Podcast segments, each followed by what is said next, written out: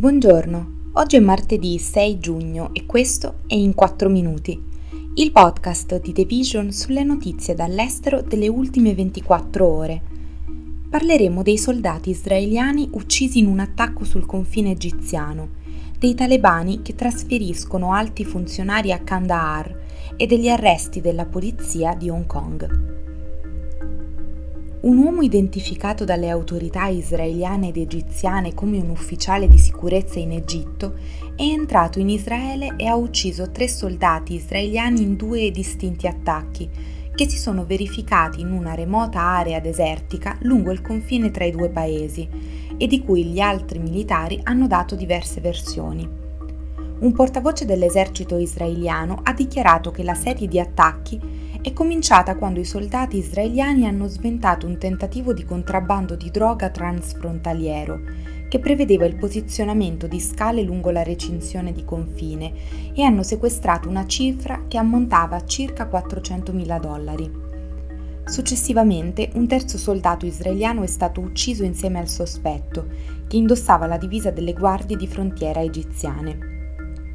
Dall'altro lato, l'esercito egiziano ha dichiarato che all'alba un membro delle sue forze di sicurezza incaricato di sorvegliare il confine aveva violato la barriera di sicurezza mentre inseguiva dei contrabbandieri di droga. L'esercito ha dichiarato di aver ingaggiato uno scontro a fuoco che ha portato alla morte di tre soldati israeliani e al ferimento di altri due, oltre che alla morte dello stesso ufficiale. Israele ed Egitto hanno firmato un trattato di pace più di 40 anni fa e secondo i funzionari e analisti è improbabile che le relazioni strategiche tra i due paesi possano essere influenzati da questi eventi. Nella città di Kandahar, luogo di nascita del movimento talebano, secondo quanto descrive il Washington Post, le fabbriche producono aspirina e latte artificiale, le tasse vengono riscosse e l'elettricità è disponibile 24 ore al giorno. La città si è adattata quasi senza problemi al ritorno dei talebani nel 2021 e alla ripresa del rigido governo islamista sotto la guida di un altro leader religioso, Hibatullah Akhundzada. Al momento stanno emergendo informazioni secondo le quali i leader talebani sotto Akunzada starebbero trasformando Kandahar nella loro base da cui controllare il paese, segnalando il declino dell'influenza dei membri talebani più moderati nella capitale, mentre il regime raddoppia le politiche repressive. Nell'ultimo mese i funzionari del regime hanno invitato delegazioni dal Giappone e dal Qatar a incontrarsi a Kandahar piuttosto che con altri funzionari presenti a Kabul. Il portavoce principale dei talebani, Zabihullah Mujahid, e un secondo funzionario dell'informazione dell'Afghanistan settentrionale, Inamullah Samangani, sono stati repentinamente trasferiti dagli uffici della capitale a Kandahar. Oggi nella città ci sono 614.000 abitanti, le donne sono in gran parte scomparse dai mercati e dai luoghi di lavoro, mentre alcuni degli uomini sono stati frustati nello stadio sportivo per adulterio e furto.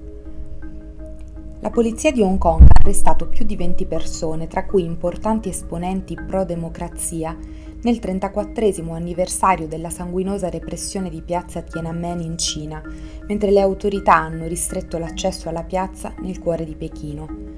In città sono state osservate misure di sicurezza aggiuntive intorno a piazza Tiananmen, che da tempo è circondata da controlli di sicurezza che richiedono a chi entra di mostrare un documento di identità. A coloro che avevano un visto da giornalista sul passaporto, per esempio, è stato detto che avevano bisogno di un'autorizzazione speciale, anche solo per avvicinarsi all'area. Per decenni Hong Kong è stata l'unica città cinese con una commemorazione pubblica su larga scala degli eventi di Tiananmen, un momento chiave delle libertà e del pluralismo politico garantiti dal suo status di semi-autonomia. Dal 1990 una vegna annuale si è tenuta a Victoria Park.